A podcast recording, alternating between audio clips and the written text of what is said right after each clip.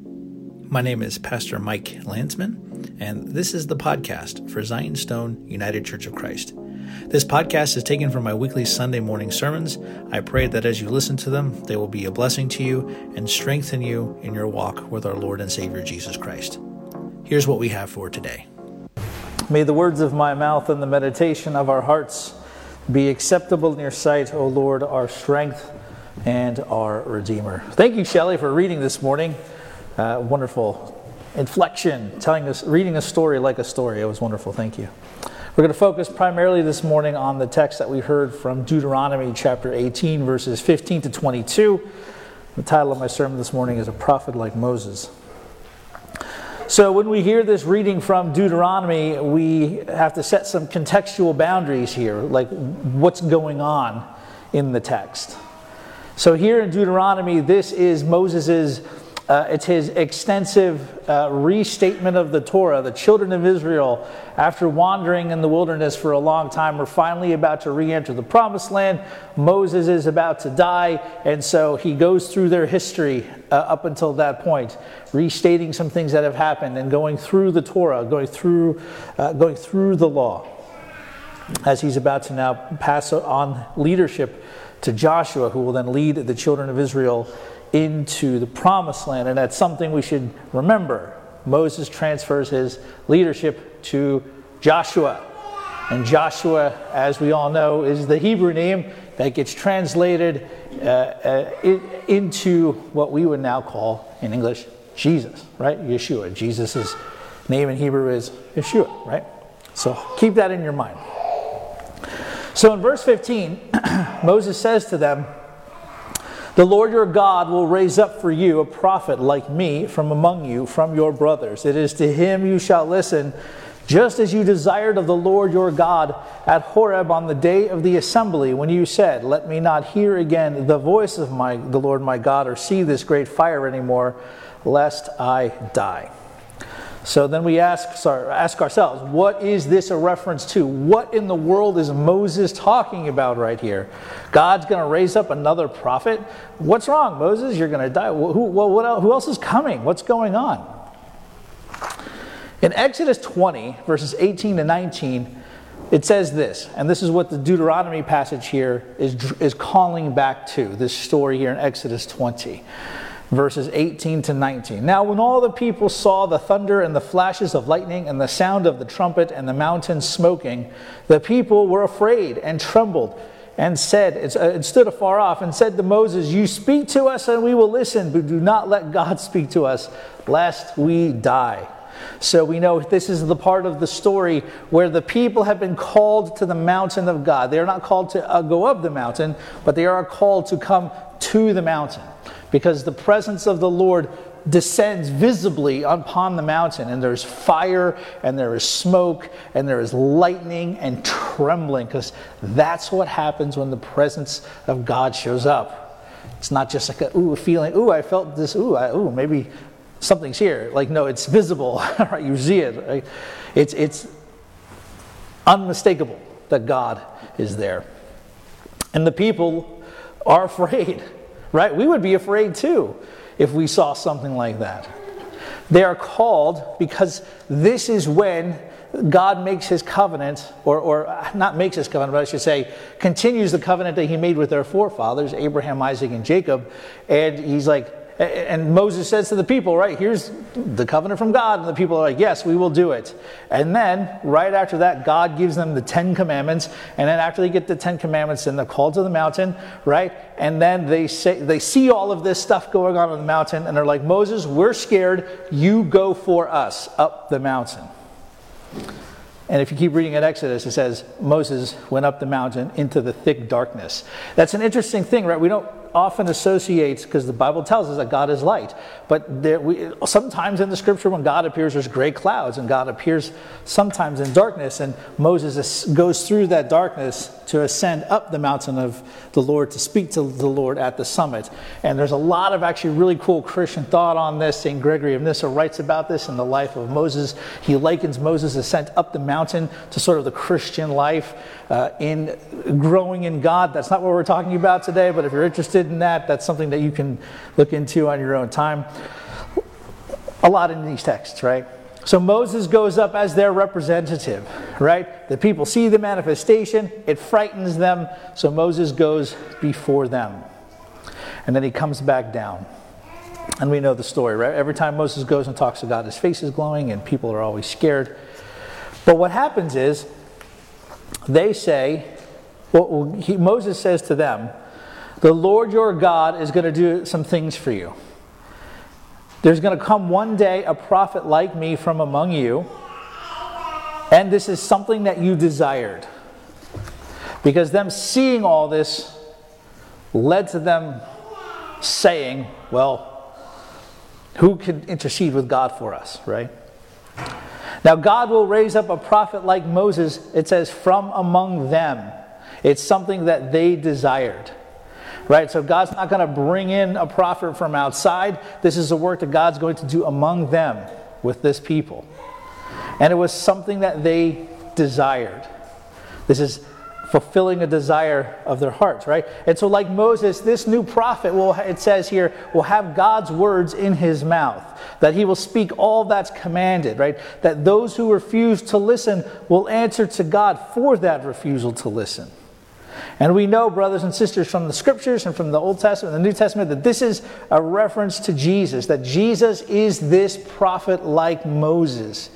That everything that Moses is talking about here, this will be fulfilled in Jesus Christ.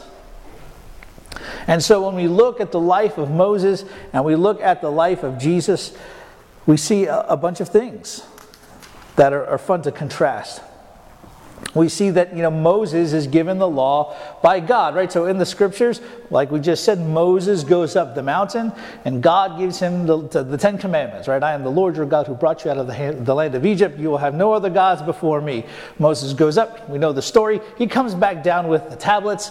The people are getting up to no good, right? He breaks the tablets. He has to go back up. Just as Moses goes up the mountain to receive the law, right? When we think back into the Gospels, to the Sermon on the Mount, Jesus also ascends, calls the people to himself, right? So in the Exodus story, the people can't go to where God is, they have to send Moses. But with the advent of Christ, Jesus ascends, and then he sits down and calls the people to him, and then he begins to teach them what we would now call the Sermon on the Mount. Blessed are the poor in spirit, for theirs is the kingdom of heaven, right?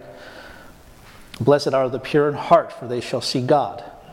Jesus is giving them, in a sense, he's giving them a better law.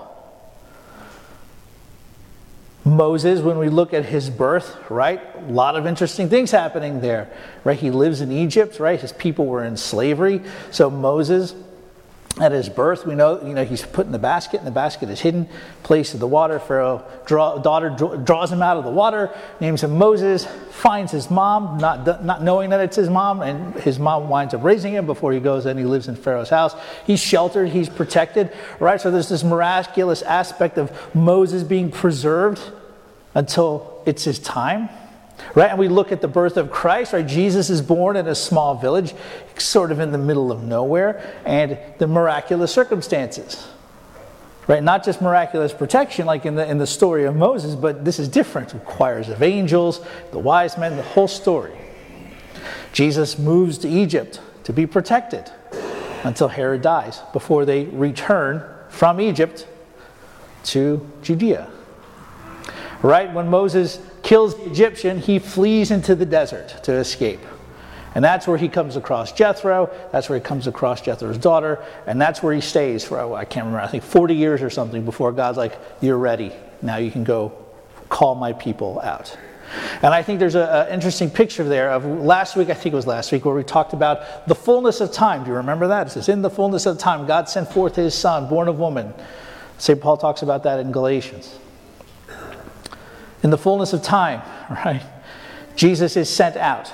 And when Jesus comes on the scene after he's baptized, what's the first thing that happens to him after he's baptized by, by John the Baptist in the, in the River Jordan? The first thing he does, is it says in the Gospel of Mark in particular, he was driven by the Spirit into the wilderness. Well, why? Well, that's because that's where the devil is. Jesus goes into the desert, not because he's running from something, but to confront something.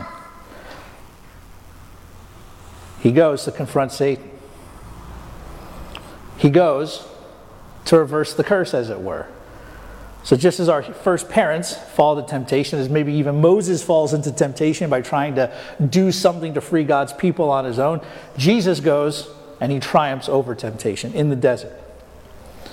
Moses is gifted by God to work miracles, right? We know the story. We've seen the Prince of Egypt. We've seen the Yul Brynner version. Well, maybe if you're young, if you're old enough, you've seen the Yul Brynner version, right? And uh, Charlton Heston. Some of you who are younger is like, who's Charlton Heston? Don't worry about it. But we know the story, right? This is Moses, you know, God tells him a couple of things like put your hand inside your robe, pull it out, it's leprous, and put your hand back in your robe, and now it's clean again. Oh, yeah, the rod that you have that you use while you're walking, throw it to the ground. Oh, it turned into a snake. Okay, pick it up again. Are you sure? Yeah, just pick it up. Moses picks it up, turns back from a snake into a rod, right?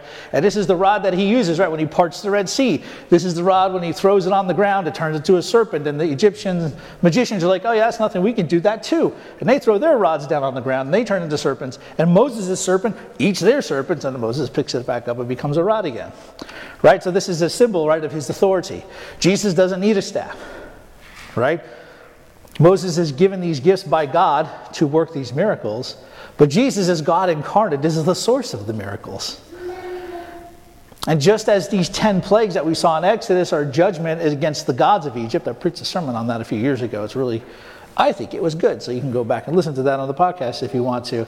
But Jesus comes and he starts, as we heard in the gospel reading this morning, right? Jesus starts casting out the demons, right? He, he comes against Satan in the wilderness. He comes back in the power of the Spirit. And he, the first thing he does is he starts to cast out demons. And they're like, who is this guy that even the evil spirits obey him? The evil spirits know who they are. They say, well, we just heard a few minutes ago, you are the Holy One of God. And Jesus is like, shut up. And you might think to yourself, why is Jesus telling the demons to shut up when the demons are testifying to who he is? Have you ever thought that? Why does Jesus tell the demons to be quiet if they know who he is? Wouldn't that help him? Well, no, it wouldn't help him because evil spirits, surprise, surprise, are liars. Right? They're liars. That's all they know how to do. So you have a, you can't trust the testimony of an evil spirit. And Jesus is like, no, my, like who I am, my identity is not something that you you can testify to, or he doesn't want them testifying to it, because it is literally the goal of the evil spirits in the scriptures to deceive. And Jesus wants no part in that, which is why he tells them, shut your mouth. And they have to. This is the authority that he has. It's greater than the authority of Moses. You know, Moses commanded by God, he institutes the feast of the Passover, the shedding of the, the, the, the, blood of the Passover lamb and marking it on the doorposts, and then the burning, and then the consumption of the lamb, and then getting dressed and getting ready because God is going to deliver them like very, very soon, right? And, and this, our sins are forgiven, the scriptures tell us, by Christ's shed blood on the cross. Like the wounds, the blood that flows from his side St. Peter, drawing from Isaiah, says, By his stripes you were healed. That there's something cleansing about Christ's blood. There's something that protects us about Christ's blood, just as you know, the blood that Moses told them to mark on the doorpost protects them from, from death. Right? Jesus' blood protects us, covers us, and guides us, uh, keeps us from death and sin. Not just this one occurrence, but it incorporates us all into Him. It places us into His body. He's greater than Moses in that way. Right? And as, as Moses saves the people from Pharaoh and from the Egyptians, Jesus has come to save his people, all people, from death, from sin, and from our ancient adversary, Satan. So, one, a prophet like me from among you will be raised up, and you will listen to him, just as you desired. Listen to him. And the sad thing is, they are t- they're told to expect this new prophet, this greater prophet, and to hear him. And to hear doesn't mean just to listen Right? To hear means to obey. Right? Listen to me, listen to me, listen to me. Listen to me doesn't just mean hear what I have to say. Listen to me means obey what I'm telling you. Right? right? So, one of the wonderful frustrations that, that parents have when dealing with their children is trying to get their kids' attention and then having their children obey the things that they ask them to do. okay, I, in our house, we have these two chairs that our kids have destroyed. Just not because they draw on it, but they're climbing and being kids, right? So we have these two chairs that are right, right next to each other in the playroom where they have all their toys. And then right next to these two chairs, there's a wall, and then there's like a little ledge, like that runs the length of the wall, right? I don't. It's a little ledge. It's not like big. It's sort of like this big. And then above that, you know, hanging from the wall, we have our family pictures. Sometimes what happens is well, Isaac will like to crawl on this little ledge and jump off of it, which is annoying because it loosens the ledge. And sometimes he'll hit the pictures with his hands and cause the frame to fall. So I'll get him and I'll say, "Son, what are you doing? Did you jump? How many times do I have to tell you, don't climb on the ledge and don't jump off of this ledge? Okay, Daddy, listen to me. I don't want, listen to me.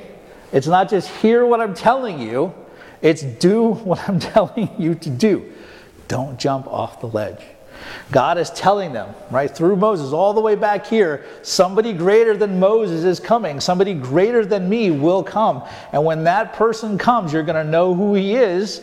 You need to listen to that person because everything this person tells you is going to come directly from God. It's going to be the words of God. Jesus is the Word of God, right? Listen to him. Those who do, great. Those who don't will answer to me. And then he says, This is how you know this is a true prophet. What he says will come true. Those uh, there are other prophets who come, they prophesy things, they say things, those things don't come to pass. We know that they're false, we don't have to listen to them. But this one will come and he will speak the truth. But when Jesus comes, they don't hear him. Well, they hear him, but they don't hear him. Some do, some do, but many don't. And I think one of the greatest differences about Jesus and Moses is is that God says to them that you don't have to be afraid. You don't have to be afraid. Scripture reminds us God has not given us a spirit of fear, but a spirit of power and of love and of a sound mind. And here's the thing They need not be afraid of this prophet. They need not be afraid of his message. They need not be afraid of what, who he is and what he has to say. They are to hear it and they are to do it. And that's the same for us today, brothers and sisters, is that we need not be afraid of him. We need not be afraid of this prophet, who's not just a prophet, but is the prophet. There is no greater prophet than Jesus. There is no prophet that is to come after Jesus right we're not we, we're you know we, we don't like that's not part of the christian faith there are no other prophets that arise up that who, who prophesy and say things that's on the level of jesus right but jesus isn't just a prophet he's the prophet he's greater than moses because jesus is the very god whom moses served jesus is like we celebrate during advent and christmas the word becoming flesh and dwelling among us. And we need not be afraid of him. And it's something that's an answer, like it's an answer to their desire for someone that could intercede between them and, the, them and God. Jesus comes to do exactly that. But not just to intercede on their behalf, but to call them up the mountain that they were once forbidden to go up. And that's the beautiful thing about Jesus and the Christian life is that we are invited to ascend the mountain. We are invited to go up the mountain to see God face to face and to be transformed into his likeness through the image of his Son, our Lord. In the name of the Father, and of the Son, and of the Holy Spirit, one God. Amen. Thanks for listening to the Sermon Podcast for Zion's Stone Church. I'm Reverend Mike Landsman, and I'd like to extend to you an invitation if you're ever in our area to please worship with us Sunday mornings at 10:15. If you'd like to get a hold of me or would like some information about the church or just have some questions, feel free to reach out to us on our Facebook page or via email. Thanks for listening, and may God bless you.